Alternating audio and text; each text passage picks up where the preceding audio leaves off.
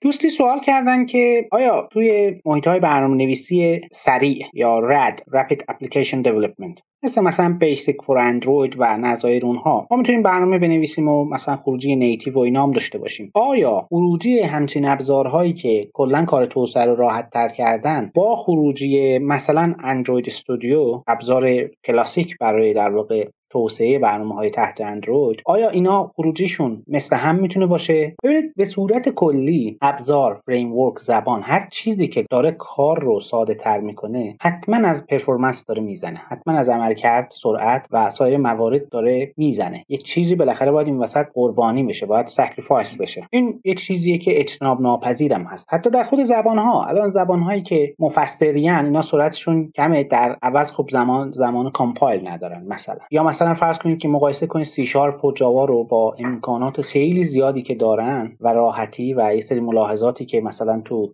مدیریت حافظه و memory management و اینا لازم نیست دیگه شما نگرانشون باشید. خب performance اینا رو مقایسه کنید با سی یا سی پلاس پلاس. قطعا ضعیفتره. سی یا سی پلاس پلاس خودش نسبت به Assembly ضعیفتره. خب اینا چیزایی که کاملا طبیعیه. چرا؟ چون شما کار توسعه رو راحت تر کردید با یه ابزار سطح بالاتر قطعا یه سری کارا رو پس سپردید به کامپیوتر به خود سیستم. یه سری چیزها رو همه منظوره نوشتید و این ابزار چون سفارشی نیست به خاطر ملاحظاتی که بوده برای همه منظوره بودن این قطعا یه هزینه محاسباتی اضافی رو خواهد گذاشت. حالا بعضی جاها این هزینه محاسباتی قابل تحمله و مشکلی هم پیش نمیاد. بعضی جاها نه. اونقدر حساسه برای ما موضوع که خیلی باید در واقع کد به سطح کد ماشین نزدیک باشه و هیچ چیز اضافی رو ما نباید داشته باشیم. کلا در جای جای علوم کامپیوتر تو ریاضیات تو بهینه سازی تو اقتصاد. مثلا ما یه چیزی داریم به اسم no free lunch theorem یعنی نهار مجانی نداریم. حالا از context فرهنگی غربی اینو دارن میگن. حالا ما تو ایران مثلا نذری و انواع اقسام غذاهای مجانی اینا هست. اینو کاری نداریم. بعد اعتقادیشه کاری نداریم. ولی context غربی کل صحبت اینه. اگر شما گفتن یه جایی نهار مجانی هست بدونید یه هزینه دیگه ای رو شما متحمل میشید این وسط. کلا همینه. شما اگر سرعت توسعه برنامهتون میره بالا مثلا استفاده می‌کنید از Xamarin مثلا استفاده می‌کنید از Basic4Android مثلا استفاده می‌کنید از React Native برای اینکه چند تا پلتفرم یه جا handle بکنید. حتما یه چیزی این وسط قربانی میشه. نمیشه یه چیزی تو هر همه زمینه ها خوب باشه. و این اصل کلیه. اما خب